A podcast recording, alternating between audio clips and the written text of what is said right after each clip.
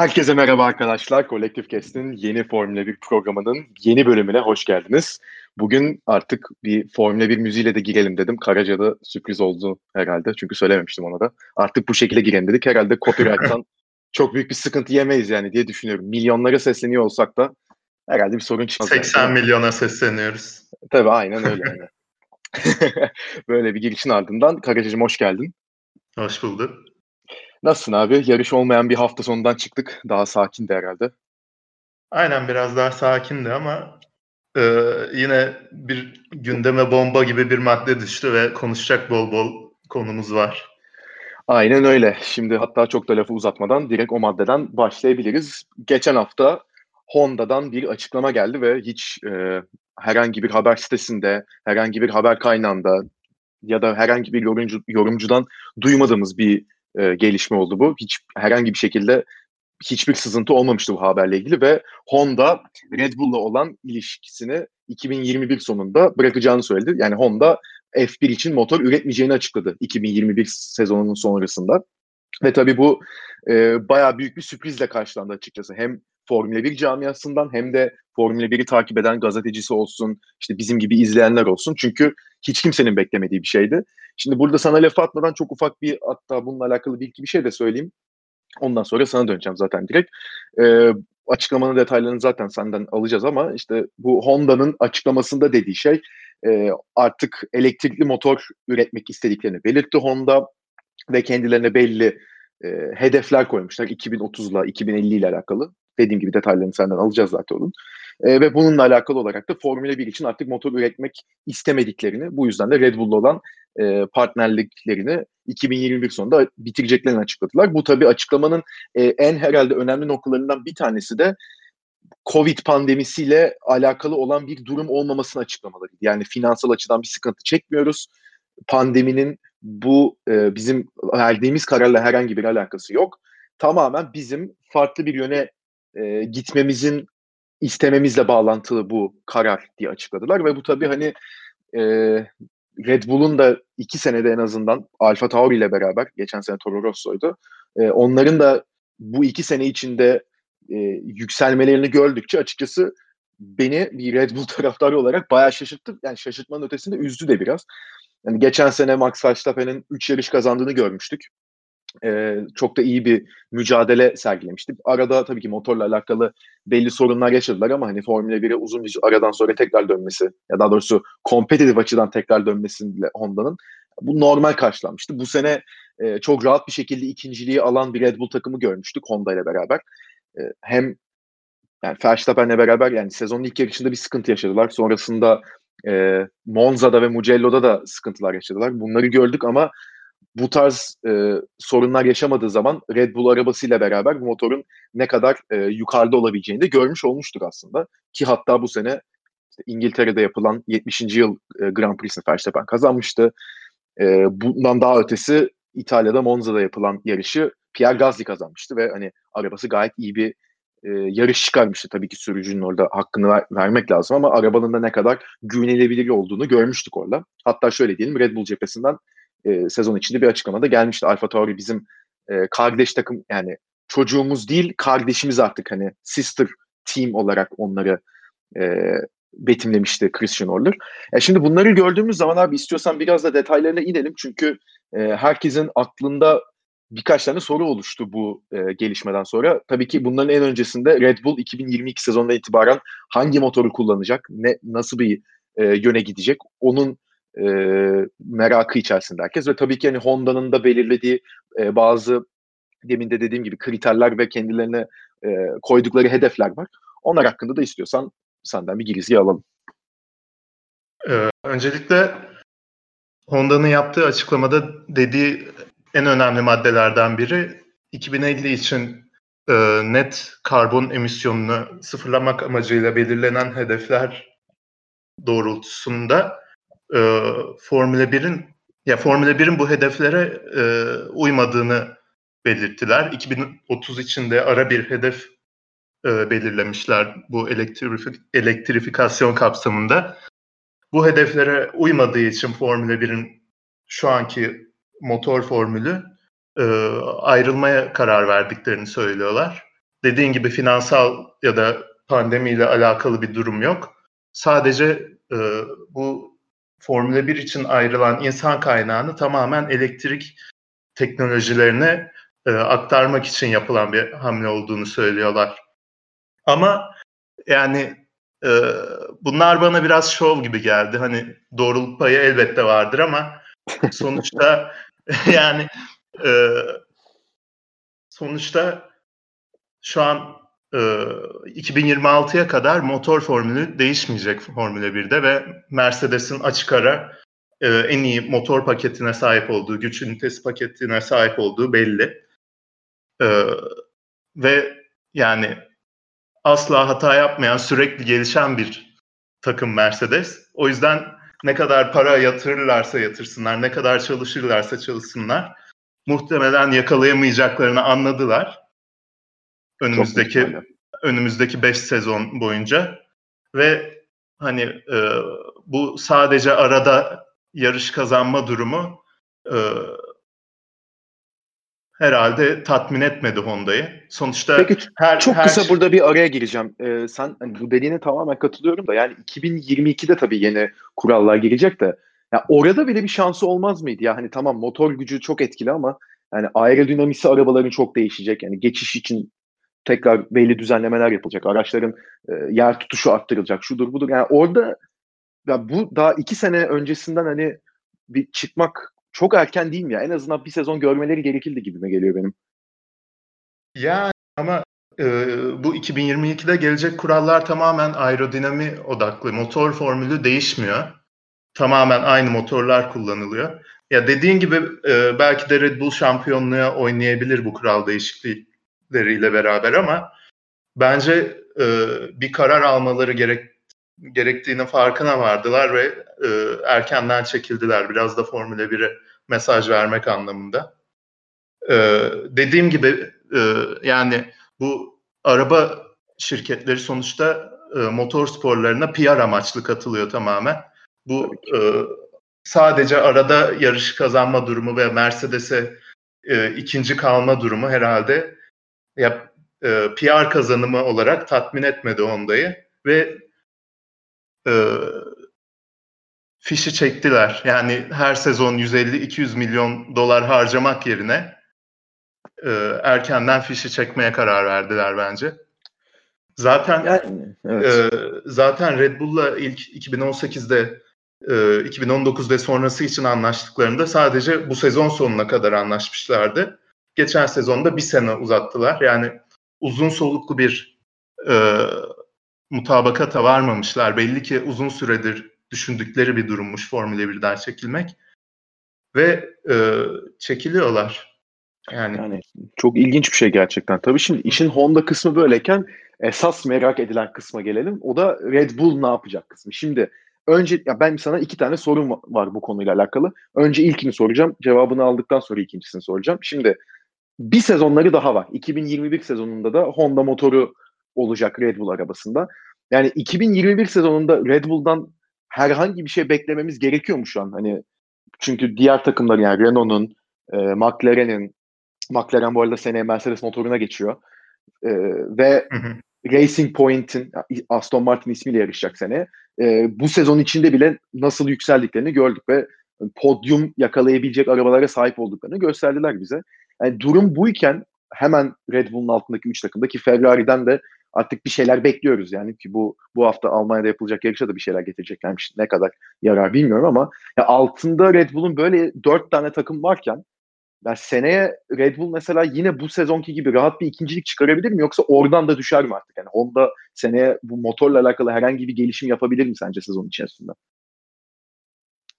Bence e, yani bir şey belli o da Mercedes'in şampiyonluk şansı daha da arttı. Honda bu sezonki kadar e, yatırım ve güncelleme yapmayacaktır seneye. Ya açıklamada demişlerse e, seneye 2021 sonuna kadar e, Formula 1'den ayrılana kadar e, aynı tutkuyla devam edeceğiz diyor ama yani ya bıraksınlar şimdi onu. Aynen. Yani. Ya ben bence de e, biraz da orta sıra takımların içine gömülebilir Red Bull Ve hani bu haberle beraber onlar da bütün kaynaklarını artık yeni kurallara ayırdırıp 2021'i bir geçiş sezonu olarak düşünebilirler.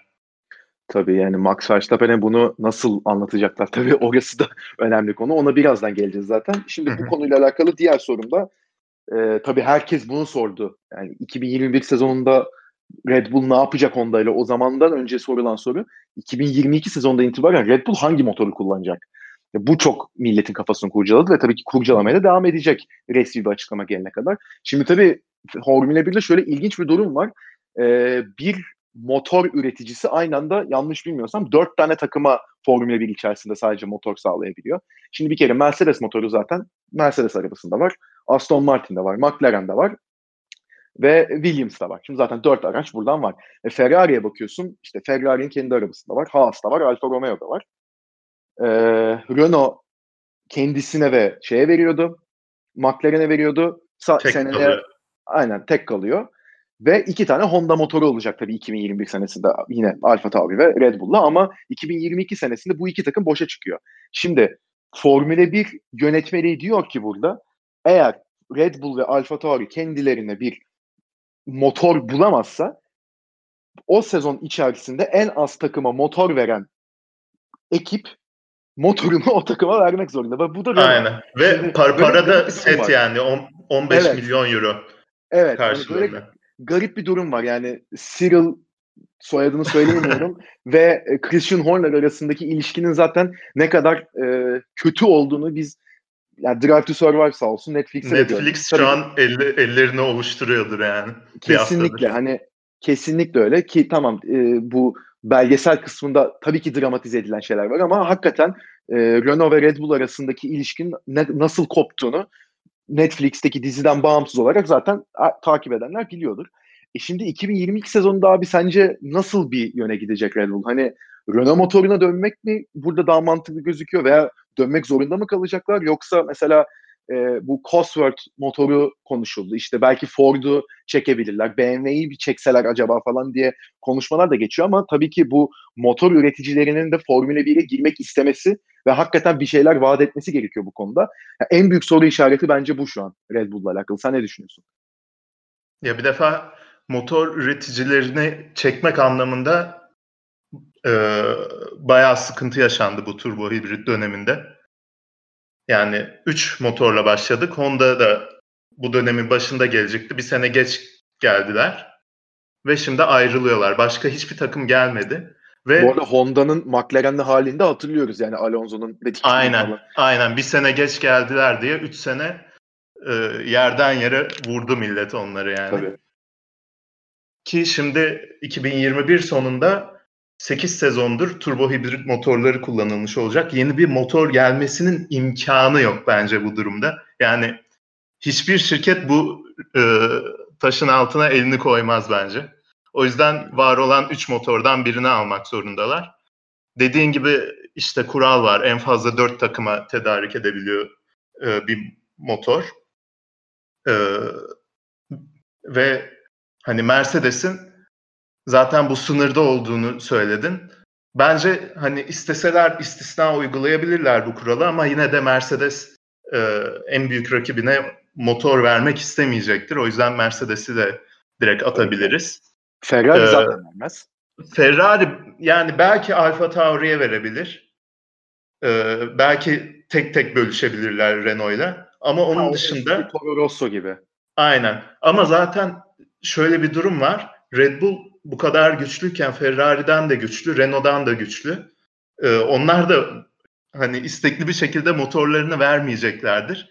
Bu dediğin e, kurala kalacak muhtemelen ve Renault tedarik etmek zorunda kalacak gibi geliyor bana. Zaten e, bu kuralın çıkmasının nedeni de Red Bull'la Renault'un e, 2016'da 17'de yaşadığı e, gerilimler sonucu az kalsın motorsuz kalıyordu Red Bull. Onun üstüne bu kural konuldu. Hani kimseyle anlaşılamazsa en az kullanılan motor veriliyor o takıma diye. Bence yine buna kalacak. Çünkü Renault da yani e, biliyor Red Bull'un ne mal olduğunu. yani e, istemeyeceklerdir. hani isteriz bize sıkıntı değil diye açıklama yapmış Cyril ama e, biraz da bu zorunluluktan dolayı bence hani e, zorla o açıklamayı yapmış. O yüzden yani muhtemelen e, hem Red Bull hem Alfa Tauri Renault motorunu kullanır. Bu da aslında çok kötü bir şey değil e, onlar için. Çünkü Renault şu an açık yani açık ara demeyeyim de Mercedes'ten sonra en iyi motor an itibariyle. Evet. evet. Yani... Ve e, zirve performans bakımından Mercedes'in üstünde bile olabilir. Mercedes'in daha güçlü olduğu bir sürü alan var ama işte dayanıklılık olsun, enerji yönetimi olsun. Zirve performans bakımından ya düzlük süratlerine bakıyorsun bu sezon. Renault ve McLaren hep en üstte. Evet. Ma- e, Verstappen'i de e, sürekli yani neredeyse her yarış duyuyoruz. E, güç yok. İşte düzlüklerde çok zaman kaybediyoruz falan evet. diye. O yüzden e, işlerine gelebilecek bir hamle olabilir. Yani bilmiyorum ama se- gelecek sezon hakikaten zor olacak ve e, Verstappen e, bıkabilir belki de yani Red Bull'dan. İşte evet. Her, her zaten... sezon aynı şeyi diyorsunuz şampiyonluğa evet. oynayacağız falan filan diye. Yani şimdi zaten benim de gelmek istediğim nokta oydu. Şimdi Max Verstappen yani çok uzun süredir Formula 1 sahnesinde ama onun sebebi yani 16 yaşında Toro Rosso ile bu e, sahneye gelmiş olması. Yani Verstappen'in ne kadar zaten farklı bir yetenek ve hani farklı bir sürücü olduğunu gösterebilecek bir şey. 16 yaşında kaç kişiye bir takımda araba veriliyor zaten o ayrı. Yani Red Bull'da da zaten 2016 senesinde Kvyat'ın yerine direkt getiriyorlar. İlk yarışında ya tamam Rosberg'le Hamilton birbirine giriyor tamam ama yani ne olursa olsun ilk yarışını kazanıyor Red Bull'da. Yani arkasında Vettel, Raikkonen, Ricardo var. Yani onların önünde bütün yarışı götürebiliyor ki Raikkonen de yanlış hatırlamıyorsam o yarışta çok zorlamıştı Verstappen. Yani öyle 40, 40 tur ensesindeydi. Tabii tabii öyle şey e, bir saniyenin altında bitmişti zaten. 0.4 emine bitti yarış. Yani o kadar yakın bitti. Ya şimdi böyle bir yetenek var ve Verstappen Formula 1'de tamam Red, e, Red Bull bu sene ikinci araba ama hani bu seneye kadar hep üçüncü araba olarak gösteriliyordu. Renault ile yaşadığı sıkıntılar zaten belliydi ve takım arkadaşı olarak Daniel Ricciardo'ya sahipti bir kere. Hani onun da ne kadar e, aç ve hırsı bir sürücü olduğunu da biliyoruz. E, Verstappen 9 tane yarış kazandı şu ana kadar. Mercedes'in 4 sezondur ikinci pilotluğunu yapan Valtteri Bottas'ın da 9 tane galibiyeti var. Şimdi hani bunu, bunu karşılaştırdığın zaman Verstappen'in ne kadar aslında e, farklı ve iyi bir sürücü olduğunu zaten görebiliyoruz. Hani Bottas'ın galibiyet sayısıyla Verstappen'in galibiyet sayısı eşit. Ki ikisi de zaten aşağı yukarı aynı dönemde o arabalara oturuyorlar. Ama hani senin de demin dediğin gibi bu Verstappen'e her sene başında aynı e, nasıl diyeyim söz veriliyor. Hani tamam hakikaten bu sene hakikaten sene içinde diyorlar ki abi vallahi biz senenin bir sonraki sene arabasını hazırladık. Vallahi bak uçacaksın diyorlar. E bu seneye girdik olmadı. Ki bu sene ben hakikaten kendisinden e, en azından ikinci olup yani Hamilton'ı zorlayabilmesini bekliyordum. Araba öyle çıkmadı. Yapacak bir şey yok. Üç tane yarışta kaldı zaten. Sıfır puan aldı. Ve yani kendisiyle alakalı bir durumda değil.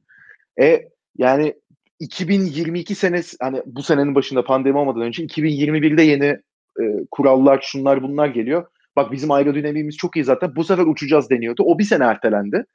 E, bunun üstüne de şimdi Honda'nın çıkacağı haberi geldi. Yani 2021 senesini senin yayının başında dediğin gibi bir geçiş senesi olarak görürse Red Bull. Verstappen kalacak mı abi burada? 2023 sonuna kadar uzattı kontratını. Evet ama yani Hamilton'ın bu sene zaten şampiyon olduğunu artık olur bu saatten sonra. Schumacher'le eşitler. Seneye de alırsa on, ve ondan sonra bırakırsa mesela Mercedes Verstappen'i getirmeye çalışır mı? Hani yoksa Verstappen hayır ben burada başladım burada devam edeceğim diye diretir mi? Ne düşünüyorsun bu konuda? Ya Verstappen bir defa Formula 1'in geleceği yani Hamilton'dan sonra muhtemelen griddeki e, muhtemelen değil çok rahat bir şekilde griddeki en iyi ikinci pilot. E, ve hani 2023 sonuna kadar kontratı var evet ama e, bu kadar elinde güçlü bir koz varken Verstappen'in mutlaka bu sözleşmede e, fesih maddeleri vardır. Yani istediği zaman feshedebiliyordur bence.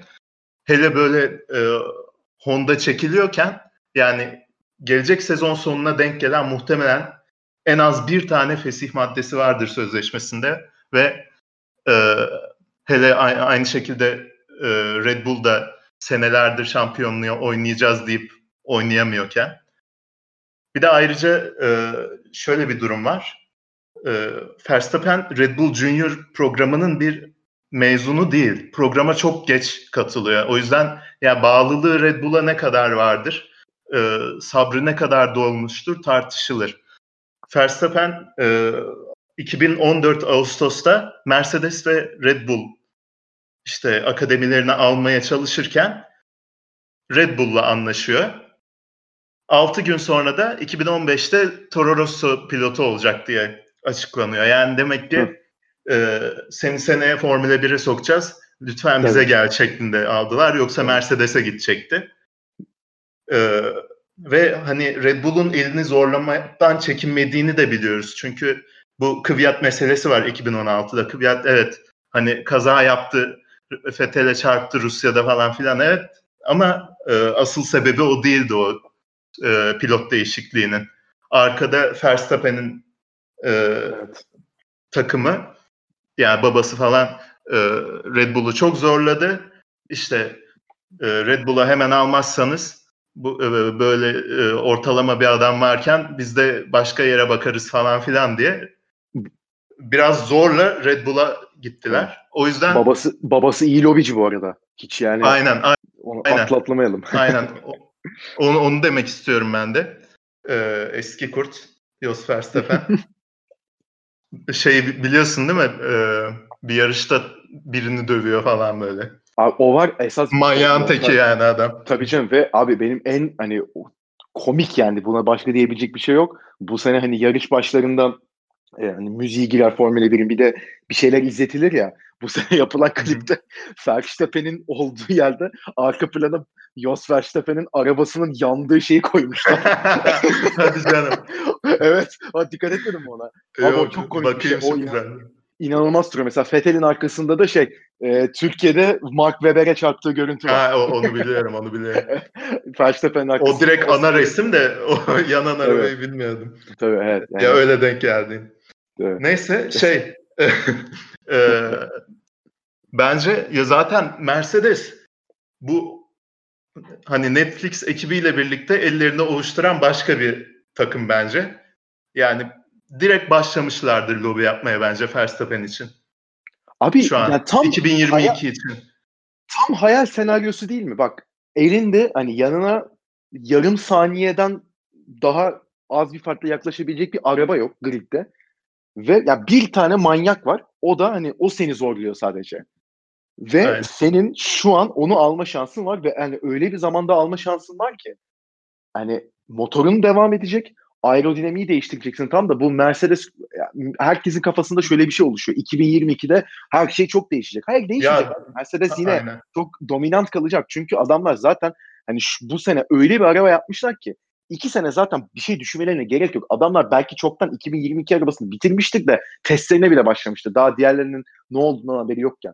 Ya onların dominantlığı hele, hele seneye seneye e, bu Tabii. farkı açılacakken Red Bull'la çok evet. erkenden direkt bütün kaynaklarını 2022'ye verir.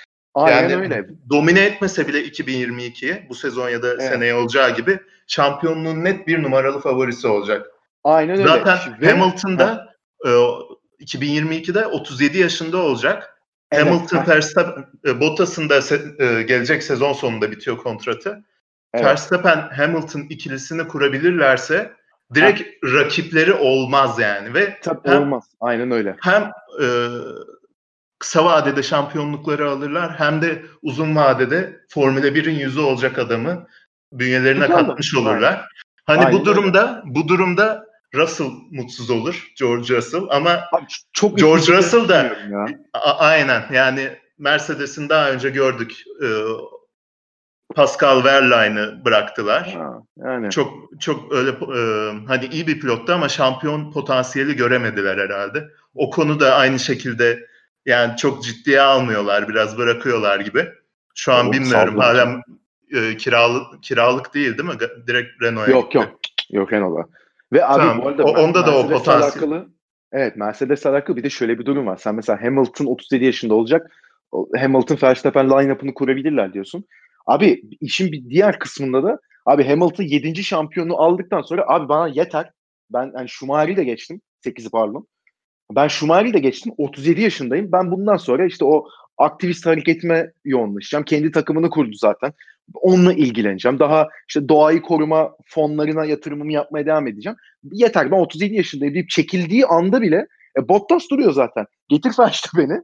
Bottas'la beraber zaten onu da idare eder. Çok yani idare etmek değil. Hani Hamilton Bottas ikilisinin aynısını yapmış olacaksın. Bu sefer daha aç şampiyonluğu yani deli gibi isteyen çok daha genç bir pilotun olacak elinde. Ya Bot yani, Bottas'a bile gerek yok aynı. zaten.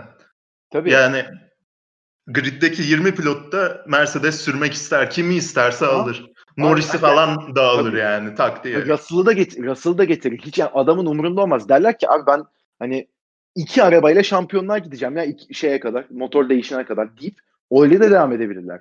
Hani ellerinde gerçekten çok büyük bir opsiyon var ve ya şimdi bir de tabii Verstappen'in diğer takımlarla olan muhabbetlerini de bildiğimiz için bir kere Racing Point'e Renault'a yani Renault'a zaten gitmez. O çok ayrı.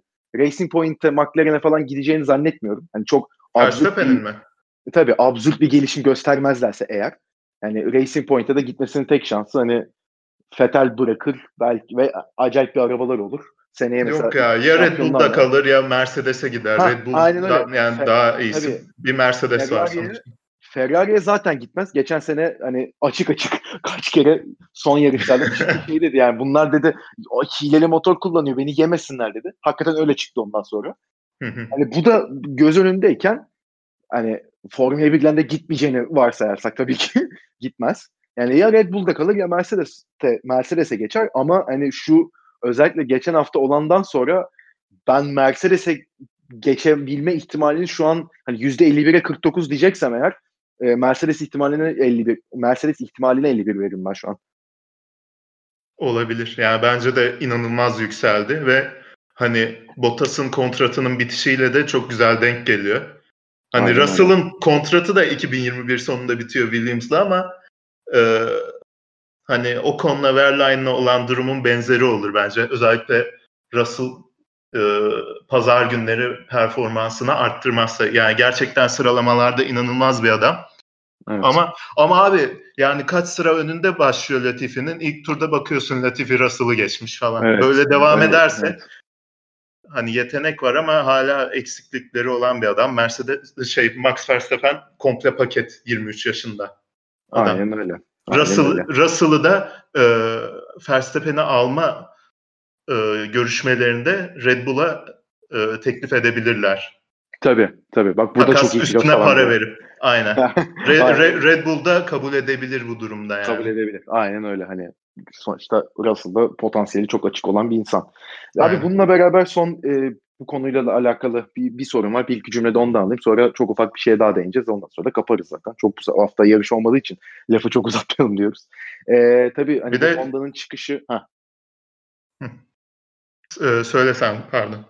Tamam tamam. Bu e, Honda'nın çıkışı işte Red Bull, Verstappen ne olacak falan derken tabii yani sen 2026'ya kadar motorun da değişmeyeceğini söyledin ama yani çok şey, klişe bir soru. Tam Türk sorusu gibi ama hani ne olacak o zaman bu F1'in hali diye de insan düşünmeden edemiyor tabii. Hani bu Honda'nın da yaptığı açıklamayı düşündüğümüz zaman hani biraz geride mi kaldı Formula 1 acaba diğer motor sporlarına veya güncel hani global durumda motorların gittiği daha hani işte karbon neutral işte karbon free hatta diye adlandırılan motorlar işte full elektrikli motorlar artık daha e, popülerleşmiş ve artık onlara e, yöneliyorken tüm dünya hani Formula 1 burada geri kaldı mı ve yani bu geri kalmışlıkla sence e, geleceğini nasıl görüyorsun? Yani şu an itibariyle bence geri kalmış diyemem ama 2026'ya kadar bu motor formülü kalacak. Yani 6 sene sonrası için geri kalmış bir formülü olabilir şu anki motorla. Ve e, hani sosyal medyada e, çok şey görüyorum. Full elektriğe geçmeli Formula 1 diye ama böyle bir şey de olamaz yani. Çünkü elektrik teknolojisi e, çok geride. Hani güç performans olarak, zirve performans olarak orada motorlar e, inanılmaz tork üretiyor vesaire.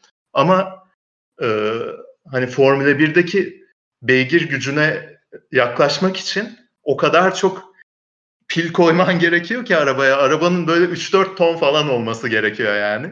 Gerçekten. Ve hani e, onları koysan bile o pillerin ömrü 10-15 dakika falan dayanır herhalde. Yani mühendislik bilgim çok yok ama asıl e, süreklilik konusunda elektrik araçların sıkıntısı var. Ve bildiğim kadarıyla bu e, pil teknolojisi biraz e, duvara çarpmış vaziyette. Hani bir e, çığır açan bir buluş gerekiyor bildiğim kadarıyla bunu aşmak için. O yüzden ne yapılabilir bilmiyorum. E, şimdiki motorlarda iki tane yani hibrit sistemini oluşturan iki tane parça var. Bir fren yapılınca e, salınan enerjiyi toplayıp geri dönüştüren MGUK diye bir sistem var. Hı hı. Bu zaten e, yol arabalarında da çokça kullanılan, hibrit arabalarda çokça kullanılan bir sistem. Bir de MGUH diye egzozdan çıkan sıcak gazlardan enerji toplayan bir sistem var. Bu e, ara, yol arabalarıyla pek alakası olmayan ve e, Formula 1 takımlarının RG'ye deli gibi para harcadığı bir sistem. Asıl 2022 kurallarında bu MGUH'i çıkarmak istiyorlardı. Ama sonra motor üreticileri dedi ki Formula 1'de biz buna yüz milyon, yüzlerce milyon para harcadık. Bunu çıkarmayalım kalsın dediler. Onu çıkarmış olsalar belki de işte dedin ya Ford, BMW falan. E, onlar Formula 1'e girebilirdi. E, hani bunu 2026 için çıkarabilirler. Biraz daha elektrik ya da hibrit kısmını arttırabilirler. E, onun dışında da bilmiyorum. Yani e, Honda'nın bu kadar erkenden tak diye çekilmesi biraz Formula 1'in elini zorlayan bir durum. Evet. Ee, hani böyle 200 IQ bir hamle de olabilir Honda için. Çünkü e, hani 2026'ya çok zaman var ama e, bu son birkaç kural değişikliğinde Formula 1 biraz son ana bıraktı kural değişikliklerini. Hani Formula 1 yönetimine bir çeşit mesaj vermek için bu kadar erkenden ayrılmış olabileceklerini düşünüyorum Honda'nın. Ee, hani 2025'te değil de 2023-24'te kurallar belli olsun e, bize uyan bir motor olursa geri döneriz. Aradaki sezonlarda öyle 150-200 milyon dolar harcamayalım e, düşüncesiyle yapılmış bir hamle olabilir bu Honda tarafından. Zaten Honda da yani 1968'den beri dördüncü defa çekilmişler abi Formula 1'den. Hani evet, onu ben tak, de gördüm tak yani. diye çekiliyorlar yani. Onlar için çok bir sıkıntı değil. Ee, aynen, aynen. Aynen. 2009 Ve, başında çıktıklarında bu arada olanı da gördük yani. Hani bir Euro'ya Bros Brown takımı altında. aynen, yani. aynen. Ya umurlarında değil. Bir mesaj vermek için, Formula 1'in elini zorlamak için e, yaptılar gibi geliyor biraz bana. Bu e, hani şu an e, bir sonraki motor kuralları için e, durumu çok kritik kılıyor. Yani doğru bir yola gidilmeli artık. 2014'teki gibi e, yeni motorları çek etmeyecek bir e, formül e, bulmamak için özel çaba sarf etmeli Formula 1. E, ama önlerinde hala biraz daha zaman var yani 6 sene sonrasını diyoruz. E, eğer bu kuralları e, iyi bir şekilde bulurlarsa yeni motor üreticileri gelebilir ve e, hani şimdi çok e, şimdi biraz geri kalmış olsa bile en azından 2026 gözünde e, 2000 e, doğru kararlarla, doğru kurallarla yeni motor üreticileri çekebilirler bence. Bilmiyorum sen nasıl düşünüyorsun? Yok valla ben de katılıyorum. Bunu daha fazla ekleyebileceğim bir şey yok çünkü hani gayet güzel anlattığını düşünüyorum. Yani bu konuyu da konuşmuşken son bir 5 dakika çok ufak şeye de deneyelim istiyorum. Çünkü e, sezon başında program çekmediğimiz için tabii ki değinmemiştik ama e, bu sezonun başında daha e, pandemi sürecine yeni girilmişken hatta ve yarışlar iptal olmuşken bütün dünya lockdown şeklinde evde oturuyorken e, Formula 1 dünyasını bayağı sarsan bir haber almıştık. Şimdi hazır bu Verstappen nereye gider işte e, Honda çıktı Red Bull ne olacak falan derken aslında bununla da alakalı bir şey ve e, Ferrari'nin e, Nisan ayındaydı yanlış hatırlamıyorsam bir sonraki sezon için aldığı kararı gördük hep beraber. Sebastian Vettel'le 2020 sezonu sonunda yollarını ayıracağını, kontratını uzatmayacağını ve 2021 senesine Charles Leclerc ve Carlos Sainz Jr. ikilisiyle gireceklerini açıklamıştı e, Ferrari ve bundan sonra tabii bu açıklama yapıldıktan sonra daha 32-33 yaşında olan Vettel'in arabasız kalma e, riski ortaya çıktı bir anda. Çünkü hani gidebileceği opsiyonlar belliydi. Hani acaba Mercedes'e mi gider diye çok uzun bir süre konuşuldu. Mercedes bunların üstünde hani çok da spekülasyon yaratmadan iki hafta sonra zaten bu olaydan neredeyse Bottas'la sözleşme uzattı. Hamilton'da bir yere bırakacakları yok zaten. Ve hani bunlar oluyorken hani Renault olur mu acaba diyorduk. Renault e, Daniel Ricciardo'dan boşalan koltuğuna Fernando Alonso'yu getireceğini açıkladı. Ricardo zaten McLaren'e geçiyor. Ve yani burada gidebileceği aslında e, Sebastian Vettel'in yani mantıklı açıdan tabii bir tane araba vardı. O da seneye Aston Martin ismiyle yarışacak Racing Point. Racing Point'te de şöyle bir durum var. İki sürücüsünün de sözleşmeleri bitiyordu. Lance Stroll'ün ve e, Sergio Perez'in. Şimdi Lance Stroll zaten bir yere gidecek hali yok. Yani babasının takımı nereye gidecek diye bakıyordu millet. Yani giderse Sergio Perez gider. Yani Vettel Haas'ta falan yarışmaz çünkü. Yani Perez'in galiba iki sezon daha kontratı arada, vardı da onu evet, şey yaptılar, evet, evet, feshettiler. Evet, evet. Aynen onu söylerken ben de hatırladım. Perez'in de kontratı devam ediyor. Doğru diyorsun. Hı hı.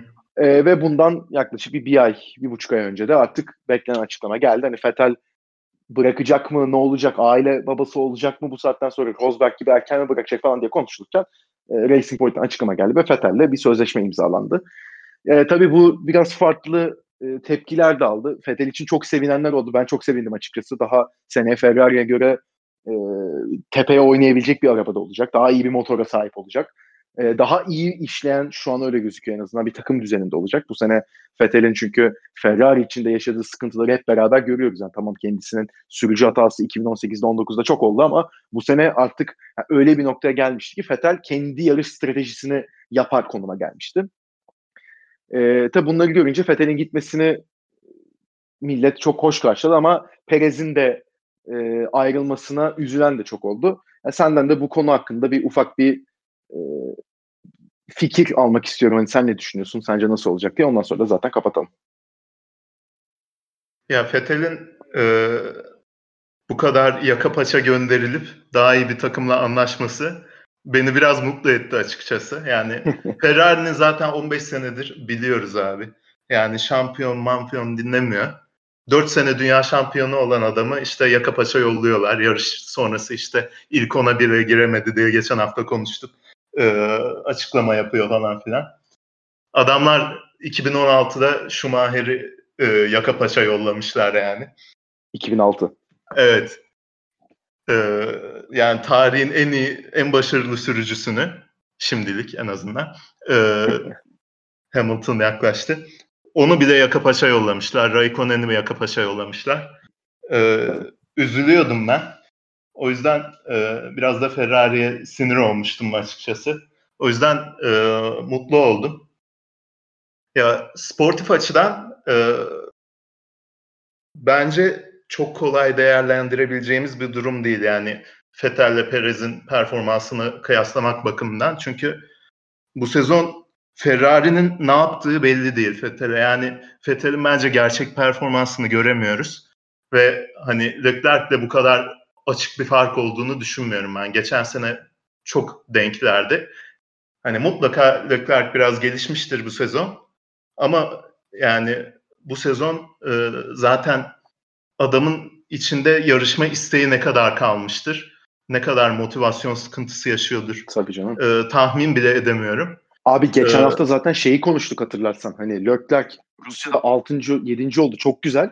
Ama hani 6. yani o orada iki Renault'un arasına girmesinin 6. olmasının en büyük sebebi Vettel'in Renault'ları o kadar uzun süre arkada tutmasıydı ve hani öyle evet. bir strateji yaptı ki Ferrari her ne kadar doğru olsa bile şimdi dört tane şampiyonluğu olan ve e, 2015 senesinde aldıktan sonra şampiyonluğa beraber oynadıkları sürücüye dediler ki sen diğer pilotun iyi bir puan alması için bunu yapacaksın ve o adam da yaptı. Hani şu an Fethel'in olduğu durum bu. Ve ben bunu gördükçe çok üzülüyorum ki takım radyosundan da bazen öyle şeyler diyor ki adam çok haklı ya hakikaten yani strateji Sessiz falan kalıyor ya arada. Evet yani bir de strateji kısmında hakikaten kaç bir kere bir yarışta İngiltere'de yapılan ikinci yarıştı yanlış hatırlamıyorsam. Hani biz bu bu stratejinin olmayacağını konuştuk. Beni trafiğe soktunuz. Ben puan alamayacağım. Siz bunu batırdınız dedi bir kere. Bir kere senin dediğin gibi sessiz kaldı telsizde. Yani e, hatta yarış içinde seçilecek lastiğe bile kendisi karar verdi artık. Yani öyle absürt bir duruma gelmişti. Bunlar şeyde e, Belçika'daydı o da. Hani öyle bir duruma gelmişti ki artık. Yani Fethel'in zaten bıkkınlığına her türlü görebiliyorduk. Kendisi açısından da bence çok, bence çok iyi olacak bu.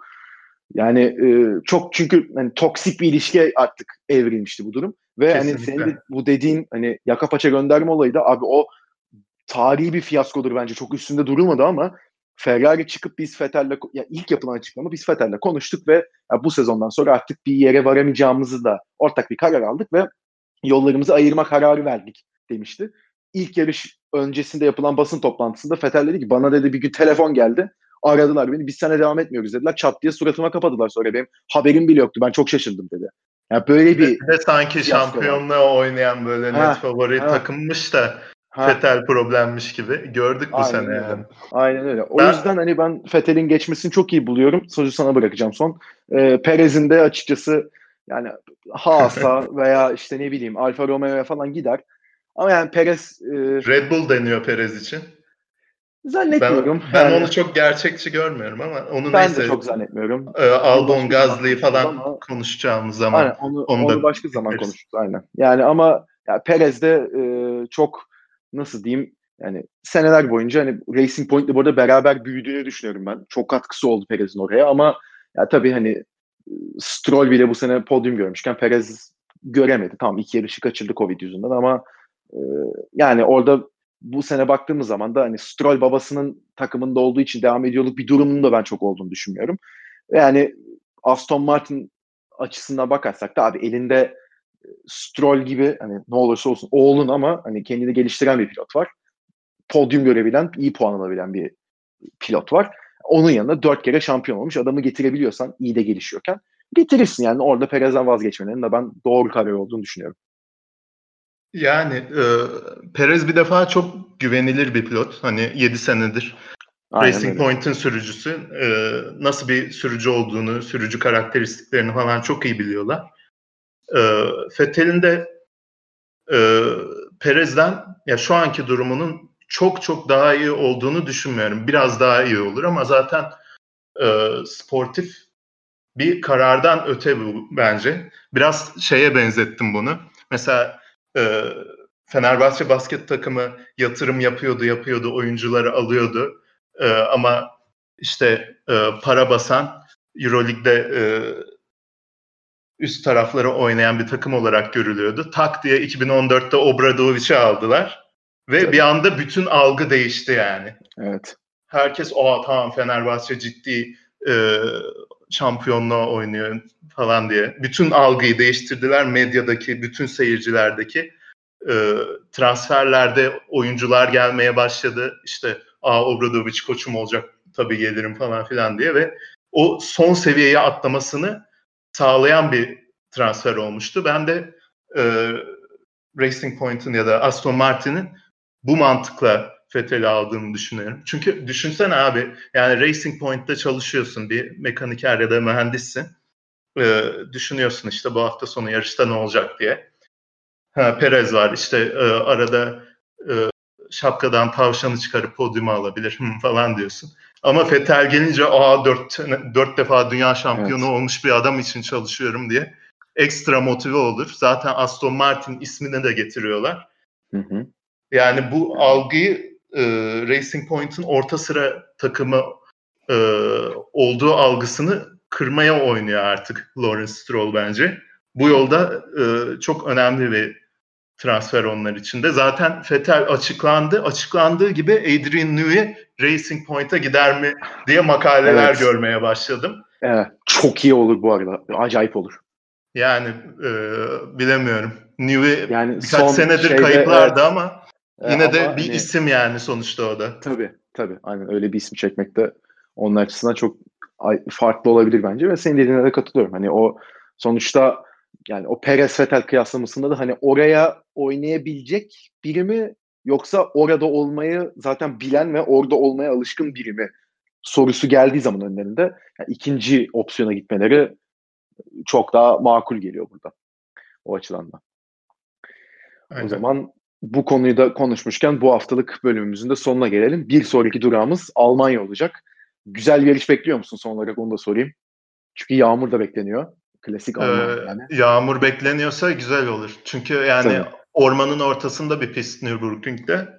Evet. Ee, muhtemelen yani yağmur olursa değişken koşullar olur. Direkt e, yağmur olmasa hani yağmurdan kuru lastiğe falan geçiş o tarz bir yarış olursa muhteşem olur. Evet. Onun dışında e, Nürburgring, Nürburgring'deki yarışların e, ya kuru yarışlar bazen sıkıcı olabiliyor ama yine de e, yani 7 senedir gitmediğimiz bir pist. Mutlaka bir heyecanı e, olacaktır. Heyecanla Kesinlikle. bekliyorum. Kesinlikle. Zaten de zaten önümüzdeki 5-6 yarış tamamen yeni yarışlar. Tabii. Hepsi için ayrı bir çeşit heyecanım var yani. Aynen öyle. Bundan sonra da değişik ve güzel bir e, takvimde bizi bekliyor tabii. Hani pandemi yüzünden çok farklı koşullarda yarışıldı. Çok farklı zamanlarda yarışıldı. Bekledik biz de ama e, en azından Formula 1 yönetimi burada çok iyi kararlar alarak bence iyi de bir takvim yarattı burada. Onları da tebrik etmek Normal gerekiyor. normal takvimden daha iyi oldu bence ya. Kesinlikle, kesinlikle. Yani aranabilecek tek pist burada Brezilya. Onun haricinde benim hani Aynen, aynen. şurada doğru. niye yok diyebileceğim çok bir şey yok. O zaman bunu da konuşmuşken artık kapatalım bölümü. Karacacığım ağzına sağlık. Yorumların için çok teşekkürler. Ben teşekkür ederim. Dördüncü bölümümüzün de bu şekilde sonuna geldik. Bizi dinlediğiniz için çok teşekkür ederiz. Hoşçakalın.